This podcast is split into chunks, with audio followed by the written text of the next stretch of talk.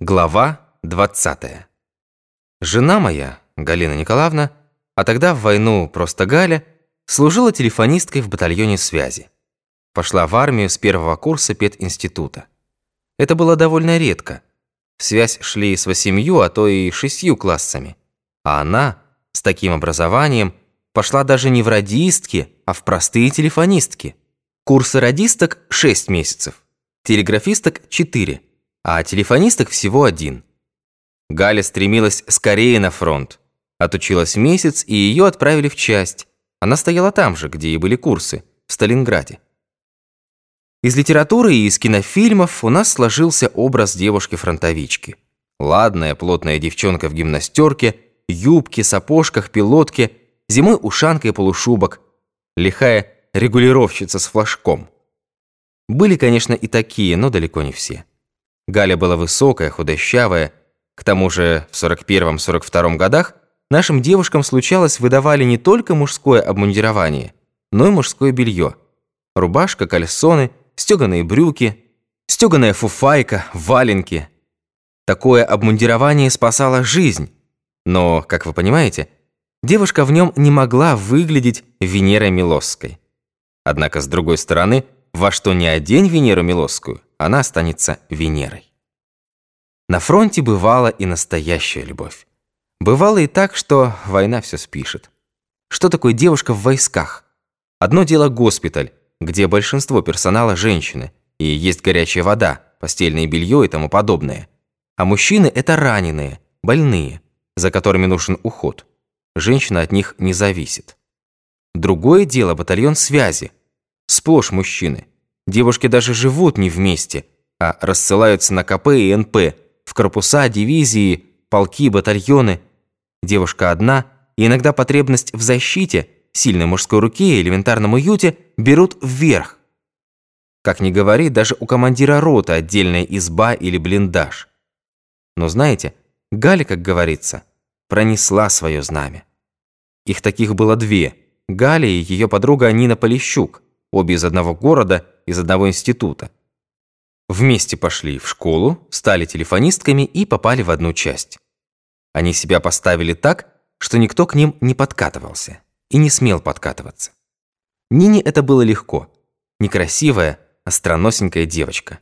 А Галя, высокая, видная, глазастая, многим нравилась. Но, понимаете, самостоятельная не имела того, что имели некоторые ее подруги по батальону.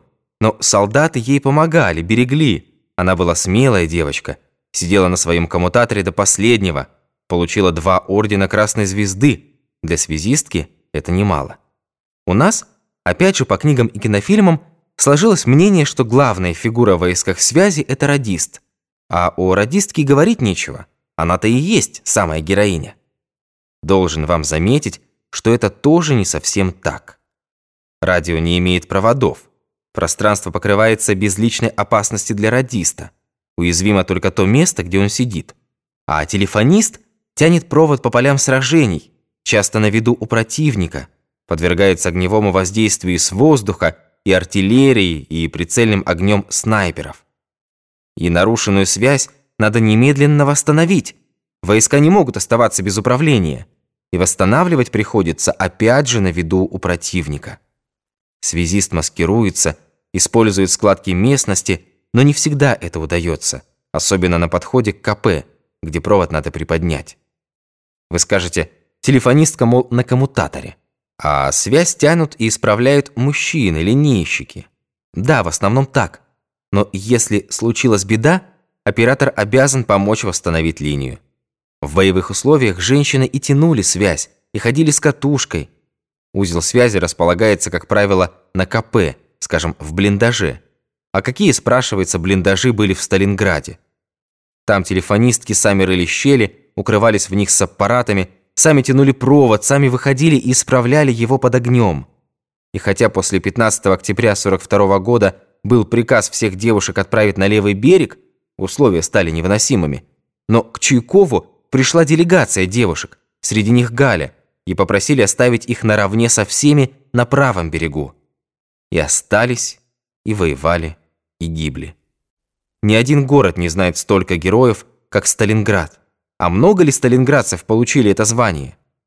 Звания героев стали щедро раздавать потом, когда пошли вперед, когда побеждали, а не тогда, когда оборонялись. А тогда-то и погибали неизвестные солдаты.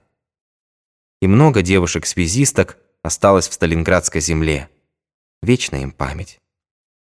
Опять вы можете сказать, если телефонная связь представляет такую опасность, то не лучше ли воспользоваться радио, ведь э, радио надежней. Да, надежней. Но не забывайте, что в войну, особенно в начале, оно было еще несовершенным. К тому же противник слышит радио. Значит, надо зашифровать, а потом расшифровать. На это уходит время, а где его взять в боевых условиях?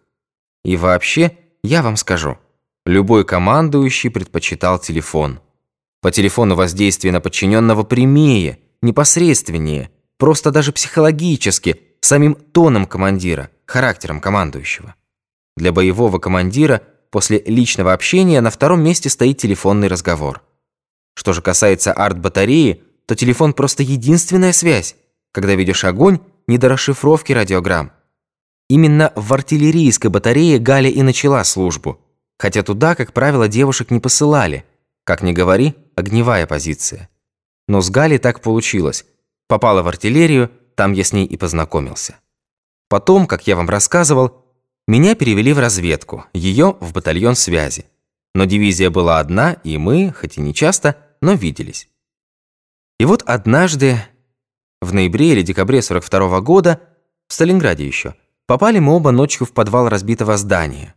Не то склада, не то пакгауза, возле разрушенной железнодорожной ветки. Здание было разбито в дребезги, но этот кусок цел, и подвал под ним цел. Народу набилась жуть, пройти негде. Забрались сюда из разных частей те, кто имел право вздремнуть несколько часов. Ребята едва нашли мне место возле стены, сухое, подальше от двери. И тут появляется Галя с Ниной. Бедные девочки, продрогли до костей, прямо из пурги, из боя, и нет им места. Лежат все, повернуться нельзя. Но знаете, как сказал генерал Гудериан, нет отчаянных положений, есть отчаявшиеся люди. Неплохо сказал. Пришлось потесниться, потеснить людей и уложить девочек. Как вы понимаете, спали в чем были, в стеганых брюках и ботинках. Пол цементный, я постелил свою плащ-палатку, накрыл Галю своей шинелью, обнял бедняжку. Она пригрелась, посмотрела на меня, улыбнулась и заснула крепко-крепко хотя над нами грохотало, стены сотрясались, а она тихо спала. Дышала рядом со мной, и дыхание ее было как запах свежескошенной травы. Он был особенным, этот запах, тем более здесь, где пахло мокрыми шинелями, талым снегом, махоркой и табаком. А лицо ее было рядом с моим. Во сне оно было совсем детским, и губы были детские, и реснички. Бедная девочка, воробушек, попавший в эту мясорубку. Такое у меня было к ней нежное чувство. И я спал, как будто и не спал. Задремывал, слышал ее дыхание, видел детское лицо и детские губы. Под утро двери крикнули. «Токарева, Полищук, на выход!» Галя проснулась, лицо ее было такое же детское, как и во сне. Она доверчиво улыбнулась мне, встряхнулась и встала. И Нина Полищук встала. Подобрали они свои винтовки, свои телефонные коробки, попрощались с нами и ушли. Ее лицо, глаза, доверчивая улыбка, ее дыхание, пахнущее свежескошенной травой, врезались мне в сердце. Потом мы по-прежнему изредка виделись. Она мне нравилась. И, как мне казалось, я тоже ей не был безразличен, хотя она и не подавала виду. В 43-м году ей было 20 лет, мне 31, и я простой лейтенант-разведчик. Ни черта у меня нет, кроме нашивок за ранение. А ей ничего не надо, бескорыстная. Но, видно, дала зарок держаться, и ухаживать за ней я не мог. Не хотел в ее глазах выглядеть одним из тех, кому нужна баба. Относился к ней по-дружески, и она была со мной приветлива. Она вообще была приветливая, но ее приветливость держала мужиков на расстоянии. Знаете, есть такое умение у умных женщин – а у Гали к тому же профессия такая. Во время боя телефон нужен всем, боем надо управлять, особенно в штабе корпуса. Телефонных линий всего две, прямая и обходная, а точек на коммутаторе 40, и на каждой точке крупный начальник, и он требует соединить с той или иной дивизией или частью. Всем надо. А как выйти из положения? Это искусство. Положим, говорит командующий артиллерией. В это время звонит начальник штаба. Командующего артиллерией не прервешь, но и начальнику штаба нельзя отказать в связи. Значит, надо как-то его успокоить. Одну, мол, минутку, товарищ полковник. Сейчас вас соединяю. Положите пока трубочку, ждите. Сейчас соединюсь с дивизией и вам позвоню. Потом так это вежливо командующему артиллерией. Василий Федорович, большая очередь выстроилась, ругают меня. Таких ситуаций много. Надо всех успокоить, никого не обидеть, знать подход к каждому. В 20 лет девчонка должна быть дипломатом. Думаете, случайно на коммутаторе только женщины? Если на коммутаторе оказывается мужчина, то командир корпуса, только услышав его голос, уже начинает нервничать. Начинаются всякие претензии, капризы. В боевой обстановке телефонистка – то же самое, что медсестра в госпитале. Пока пройдешь такую школу, научишься обращению с людьми и себя сумеешь поставить. Вы помните май 43-го? Первый после Сталинградский май. Великий перелом в войне и неожиданное затишье на фронтах. Мы приходили в себя после победы, немцы не могли прийти в себя после поражения.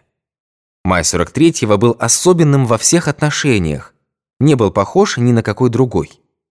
Вы скажете, был еще один Великий Май, 45-го года. Да, победа всенародная, всемирная. И все же для нас, фронтовиков, в мае 43-го было что-то неповторимое. Мы почувствовали себя другими людьми, ощутили свою силу, уверенность, впервые вздохнули, привели себя в порядок, помылись, почистились после двухлетней изнурительной кровавой дороги. Это была первая настоящая передышка. Мы добыли ее кровью и жизнью своей. Впервые за войну могли отметить Первомай, имели право на праздник. А тут получаем приказы. Мне звание старшего лейтенанта и орден Красного Знамени, ребятам тоже ордена и медали. Стояли мы западнее Воронежа в направлении Курска. В деревне, представьте, почти целой. Воронеж разбит в дребезги, окрестные села и деревни пожжены, а это каким-то чудом уцелело. Большая, избы целые, бани топятся. Начпрод кое-что подбросил по случаю праздника. У нас трофейный ром и трофейный шоколад. А главное, в этой же деревне связисты, и среди них Галя, свободная от дежурства. И уже не 41-й, а 43-й, на Гале не стеганка с ватными брюками, а как раз гимнастерочка, юбка, сапожки и прическа. Видная девочка. И вот пришла к нам, к разведчикам, украсила наш скромный праздник. И я за столом не последний человек. Рота моя, за столом мои солдаты. Я здесь старший. Я не кадровый военный. Я человек штатский. Не люблю, знаете ли, субординации, но армия есть армия. Как ни говори, я им командир. Мне везло в разведке, и ребята хотели со мной служить. Я, безусловно, требовал, без этого нельзя, но разных придирок себе не позволял. Пуговица под воротничок, как козыряет, какая выправка. Бывает невзрачный мужичишка, а он-то и есть настоящий солдат, а не тот, что вытягивается и смотрит вам в рот. Но это к слову. Короче, 1 мая 43 -го года. Обстановку я вам доложил. Праздничный стол, ром, тушенка, сало, шоколад. За столом Галя, как королева – Тут же и я за старшего. И выходит, мы пара. И ребята мои так это и воспринимают. Тем более именно ко мне она пришла в гости. Ребята сообразительные, и как-то так получается, что все понемногу расходятся, куда-то исчезают, как бы по своим личным делам, оставляют нас вдвоем. Хотя, можете мне поверить, я их не только к этому не вынуждал, но даже никак не намекал. Мне, может быть, и хотелось остаться с Галей, но не мог же я портить остальным праздник. Праздник – это праздник для всех. И я, как старший, мог приказать людям сидеть за столом и продолжать веселиться. Но, с другой стороны, пожелая того Галя, она сама могла бы изменить ситуацию. Могла бы тоже подняться и сказать, что если все расходятся, то и она уйдет. И тогда я бы сделал так, чтобы люди остались. Но Галя не встала, не заставила меня задержать людей. И мы остались вдвоем. Вместе с тем я вижу, несмотря на праздничное настроение, Галя чем-то озабочена. Что-то такое, знаете ли, мелькает в ее лице. Промелькнет, исчезнет, снова промелькнет. Я спрашиваю, а где Нина? Раз на такой праздник она пришла одна, без подруги, с которой не расстается всю войну, и чем-то озабочена, то, возможно, в подруге все и дело. На мой вопрос она отвечает. Не знаю. Как может она не знать, где сейчас ее ближайшая подруга, ведь они вместе живут? Что-то между ними, по-видимому, произошло. Поссорились, повздорили. Бывает. Но какое мне, спрашивается, дело? Подруги ссорятся, мирятся. Это в порядке вещей. Мое внимание было направлено на другое. Мысли мои были заняты другим. И ее озабоченность я отнес за счет ситуации. Осталась наедине со мной, понимала, что-то должно произойти. Возможно, решилась. Я беру ее руку в свои и сочувственно спрашиваю. «Повздорили?» «Да, повздорили», — отвечает она, но руку не отнимает. Рука немного дрогнула, но я держу ее крепко. Ее рука осталась в моей. «Ничего», — говорю я, — «помиритесь». Чувствую тепло ее руки, мягкость ее ладони и ее близость. Я уже столько лет не дотрагивался до женской руки. Притягиваю Галю к себе и целую. «Не надо, товарищ старший лейтенант», — говорит она. Девушке положено сопротивляться, хотя бы символически. И я снова хочу ее поцеловать. Но она освободилась из моих рук. «Я же вам сказала, товарищ старший лейтенант, не надо!» Меня задело не ее официальное обращение, не раздраженный тон, не то, что она отстранила меня, а то, каким привычным, умелым, как мне показалось, движением она это сделала. Нехорошее чувство шевельнулось во мне. Несправедливое. Раз она умеет так уверенно и сильно освобождаться от мужчины, значит, умеет, когда надо, и не освобождаться. Все же я примирительно говорю. «Ну, Галя, зачем ломаться?» Она встала. «Я думала, вы другой, а вы такой же, как и все. Эх, вы, старший лейтенант!» В этом «эх, вы, старший лейтенант» мне почудилось желание меня задеть. Мол, на КП она имеет дело с генералами, а тут новоиспеченный старший лейтенант. Только сегодня получил звание и решил, что теперь ему все дозволено. Мозги у меня свихнулись. На бекрень, что ли? Ничего подобного со мной никогда не бывало, клянусь вам. И от чего я сам не пойму? я грубо спрашиваю. Лейтенант тебя не устраивает? Вы не такой, как другие. Вы хуже. Те хоть не притворяются, не лицемерят, сказала Галя. И ушла. Я выпил еще полстакана рома и лег спать. На следующий день все анализирую и понимаю, что вел себя как ничтожество. Надо извиниться. Зря обидел девушку. Конечно, ничего уже между нами быть не может, это ясно. Но все же почти полтора года знакомы. Оказывали один другому уважение, и нельзя же расстаться так по-свински. Надо остаться людьми. Скажу, мол, выпил, нахамил. Извини, прости, забудь, будем дружить, как прежде. Ты вела себя правильно, а дала бы мне по морде, поступила бы еще правильнее. Она девочка умная, поймет меня и простит. И от того, что я решил перед ней извиниться, стало легко на душе. И с такой легкой душой я отправился на другой конец деревни, где жили связистки. Прихожу, Гали нет. Есть ее подруга Нина Полищук. Я о ней вам рассказывал. И еще какая-то девочка, связистка. Я вызываю Нину, спрашиваю, где Галя. Нина пожимает плечами. Не знаю. И я чувствую, что это «не знаю» означает «знать не хочу», так же, как вчера у Гали. Только у Гали это было встревоженное, обеспокоенное, а у Нины раздраженно злое, непримиримое. У Нины Полищук тоже была хорошая репутация, и как девушки, и как связистки, но совсем другая, чем у Гали. Маленькая, черненькая, длинноносенькая, замухрышечка. Хорошая телефонистка, но опять же не как Галя, а совсем по-другому. Дипломатии, обходительности, мягкости никакой. Но она, понимаете, была зато очень точная, сообразительная и исполнительная. Говорила сухо, официально, рисковато даже. но никогда ничего не забывала. И безошибочно ориентировалась в штабной обстановке. Решительная была, и ее решения, как правило, оказывались верными, и потому все пасовали перед ее категоричностью. И хотя вначале были конфликты и недоразумения, и ее даже убирали с главного коммутатора, но постепенно к ней привыкли.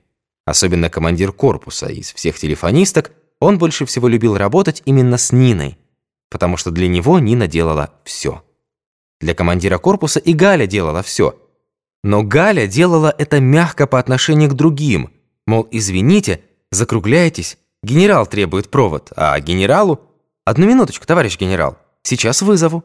То есть дает одному закончить, а командира заставляет немного подождать. Нина для командира корпуса незамедлительно прервет любой разговор. Но зато, когда он кончит говорить, никогда не забудет того, кого прервала, позвонит ему сама и предложит продолжить. В общем, такой у нее был независимый и категоричный характер. Характер довольно неуживчивый. К ней надо было приспособиться. Но если уж приспособишься, то ладить можно. Во всяком случае, с Галей они дружили, и вот на тебе, поссорились. И я напрямик спрашиваю, из-за чего вы поссорились? Нина, в свою очередь, спрашивает, откуда я знаю про их ссору, и что по этому поводу говорила мне Галя, и так далее, и тому подобное, чем не буду вас затруднять, тем более мы и так уже слишком задержались на этой истории, и потому передам ее суть. Все дело оказалось в норвежском писателе Кнуте Гамсуне. Представьте себе! Но, между прочим, гораздо серьезнее, чем можно подумать в первую минуту. Не в том дело, что они поспорили о Кнуте Гамсуне – Девочки образованные, начитанные, с первого курса пединститута собирались стать учительницами литературы, знали кого угодно, в том числе и Кнута Гамсуна, которого, признаюсь, я тогда не знал. Ни в какую программу он не входил, а я читал прежде всего то, что требовала программа. Кнута Гамсуна она не требовала. Как у всякого писателя, у него были поклонники, были противники. Галя, например, признавала его крупным художником, однако утверждала, что герой его одинок, беспочвен эгоцентричен, у него больная душа и разорванная психика. Крыло этого Гамсуна Плехановым и другими марксистскими критиками, которые, мол, давно разоблачили реакционные тенденции в его творчестве. Говорила, что Гамсун обращен к плохому человеке, в отличие от Льва Толстого, который возвеличивает в человеке хорошее, доброе, благородное. А Нина Полищук, наоборот, утверждала, что только Кнут Гамсун по-настоящему раскрыл человеческую психологию. У Нины, понимаете, Отец был ученый, филолог, специалист по Гамсуну. И за это его в свое время здорово прорабатывали, мол, защищает реакционные взгляды Кнута Гамсуна. Таким образом, для Нины Полищук Гамсун был не просто Гамсун, а великий писатель, за которого ее отец пострадал. И потому всякую критику Гамсуна она воспринимала болезненно. И Галя, как ее ближайшая подруга, старалась этой темы не касаться. Но тут как раз немец сбросил листовки. Сбрасывал он их все время, мы на них не обращали внимания. Глупость, ерунда. Но, понимаете, на этот раз они сбросили листовку, в которой говорилось, что многие видные люди в Европе, и среди них знаменитый норвежский писатель Кнут Гамсун, целиком поддерживает Гитлера. И приводились какие-то его высказывания по этому поводу. Какие именно, я уже не помню. Всей этой фашистской пропагандистской белиберды не запомнишь. После войны я прочитал кое-что из Гамсуна. Голод, пан, странник играет под сурдинку. Я, конечно, не литератор, не критик. И кто был прав, Галя или Нина, судить не могу. Безусловно, книги эти сильные и впечатляющие. Но с другой стороны, в годы Второй мировой войны, когда немцы захватили Норвегию, Гамсун действительно с ними сотрудничал. Активно выступал на их стороне и гитлеровцы широко использовали его имя в целях своей пропаганды. После разгрома гитлеровской Германии Кнут Гамсун был отдан под суд за измену, и культурный мир подверг его бойкоту. И от этого факта не уйдешь. Согласитесь, если всемирно известный писатель сотрудничает с фашистами, поработившими к тому же его родину, то это не случайно, и обвиняя Гамсуна в реакционности, права была Галя, а не Нина. Но вернемся к событиям. Значит, сбросили немцы листовки, где упоминали Гамсуна. Одна такая листовка попала Гале, и она показала ее Нине. «Смотри, мол, каков твой Гамсун». Нина, конечно, на дыбы. Не может этого быть. Кнут Гамсун не таков. Это немцы выдумали, это подлог. В общем, они поспорили. Галя и Нина. Спор был в избе, в присутствии девочек. Листовка ходила по рукам. Этот факт дошел до уполномоченного особого отдела лейтенанта Данилова. Данилов, как и я, Гамсуна вряд ли знал. А вот что листовки полагается сдавать, знал хорошо. И что не полагается, передавать их другим и делать предметом обсуждения, тоже знал. Он вызвал и опросил девушек, в том числе Нину и Галю. Все подтвердили, что Галя принесла листовку, и она сама не отрицала, хотя понимала, что ей грозит и чем все это может кончиться. Этим и объясняется ее вчерашнее встревоженное состояние. И я, конечно, все понял, оценил обстановку, сообразил, чем все пахнет. Иду к Данилову и говорю. «Слушай, лейтенант, эта листовка моя. Я подобрал. Зачем сохранил? Видишь, в ней ссылаются на известного писателя Гамсуна. Я показал ее Гале Токаревой, она ведь с филологического. Она спросила у Полищук. У той отец профессор, специалист как раз по Гамсуну. Все получилось из-за моего любопытства, понимаешь? Хотелось выяснить. Но мог ли я распространять немецкую листовку, как ты думаешь? А почему Токарева, это Галя, не сказала мне, что ты ей дал листовку? Спрашивает Данилов. Данилов, говорю я, а твоя девушка сказала бы про тебя? Ты Галю не знаешь? Пожалуйста, я тебе дам любые объяснения, хоть в письменном виде, хоть как. А еще лучше, порви ты эту гадость к чертям с собачками. Вон их сколько в поле валяется. Не порть жизни ни мне, ни девчонке. Нет, говорит. Так просто, ее порвать нельзя. Поднимает трубку, звонит на коммутатор, говорит Гале. Токарева, оставь вместо себя подмену и немедленно приходи ко мне. Является Галя, садится. Данилов ее спрашивает. «Так откуда у тебя эта листовка?» «Я вам уже объясняла», — отвечает Галя. «Подобрала на улице». Данилов показывает на меня. А вот старший лейтенант утверждает, будто он тебе ее дал. Я не знаю, что утверждает старший лейтенант, и знать не хочу, стоит на своем Галя. Тогда Данилов берет листовку, сворачивает трубкой, чиркает спичкой и поджигает. Когда листовка сгорает, затаптывает сапогом пепел и говорит, «То, что ты выгораживаешь своего старшего лейтенанта, это по-человечески понятно. Но в другой раз советую. Ни от старшего лейтенанта, ни от кого другого таких подарков не принимай. А вы, товарищ старший лейтенант, таких подарков впредь не делайте». «Это не подарок», — говорю. Обратился в порядке консультации по поводу Гамсуна. «И поступили неправильно», — поучает он меня поставили сержанта Токареву в ложное положение. Но, принимая во внимание, что вы боевой офицер, я это дело прекращаю. Рассматриваю как непродуманный поступок, но предупреждаю вас на дальнейшее. Все, ребята, идите и больше мне не попадайтесь. Между прочим, позже Данилов мне сказал, что сразу понял, что я вру, хочу выручить Галю, и он был этому рад. Сам не хотел гробить такую хорошую девочку, только не знал, как прекратить дело так что мое заявление пришлось кстати. Правду говорил или нет, не знаю. Но, во всяком случае, вел он себя в этом деле хорошо. Попадись на его месте другой, Галя могла бы здорово пострадать. Но все обошлось. Мы с Галей выходим, она усмехается. «Спасибо. Чем теперь я вам обязана?» «Галя, — говорю, — зря ты так. Не надо. Я вчера вел себя, как свинья». «Я не о вчера, а о сегодня», — перебивает она меня. Вчера было и прошло. А сегодня вы явились сюда как мой старший лейтенант. Ведь Данилов так и сказал. Выгораживаешь своего. Может быть, вы ему заявили, что я ваша ППЖ? Нет, этого я ему не заявлял, отвечаю. Так заявлять у меня нет оснований. Просто ты даже не понимаешь, насколько это серьезно и чем могло кончиться. «Не беспокойтесь», — говорит. Обо мне есть кому побеспокоиться. Ну что ж, отвечаю, всем лучше. Пригодится тебе в следующий раз. Передай ему привет, а сама будь здорова. На том мы и расстались.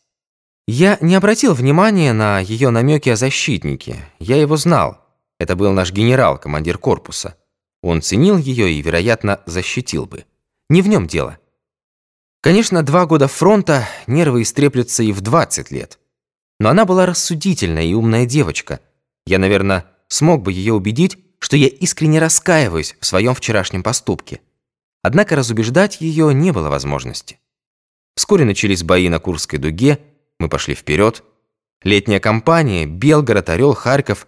Зимняя кампания, Киев, Корсунь-Шевченковская, Ровно, Луцк, Проскуров, Каменец-Подольский. Потом опять летняя кампания. Мы идем по Белоруссии, входим в Польшу. В конце июля, начале августа 44-го форсируем Вислу и захватываем плацдармы в районе Мангушев.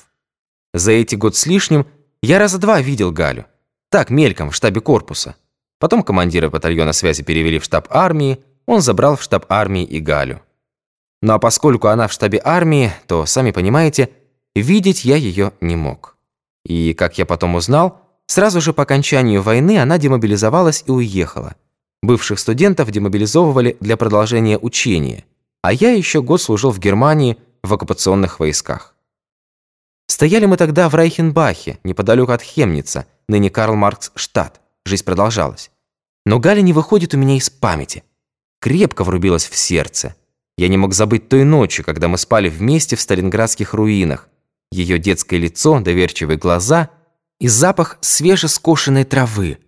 Всего этого я забыть не мог. Все это осталось во мне на всю жизнь. Правда, там, в Райхенбахе, у меня был роман с врачом Комиссаровой, капитан медицинской службы, видная женщина 28 лет. Такая же одинокая, как и я, умная, интеллигентная, воспитанная, корректная, с достоинством. Ездила ко мне из Эрфурта, где стоял их госпиталь. И я ездил к ней. Была у меня машина Opel Olympia. Любила ли она меня? Думаю, да. Но, как я уже сказал, была сдержана вообще и в проявлении своих чувств особенно. И ее сдержанность была, если хотите, ответом на мою сдержанность. Все понимала, а я был сдержан потому, что между нами незримо стояла Галя. Роман с Комиссаровой ничем не кончился.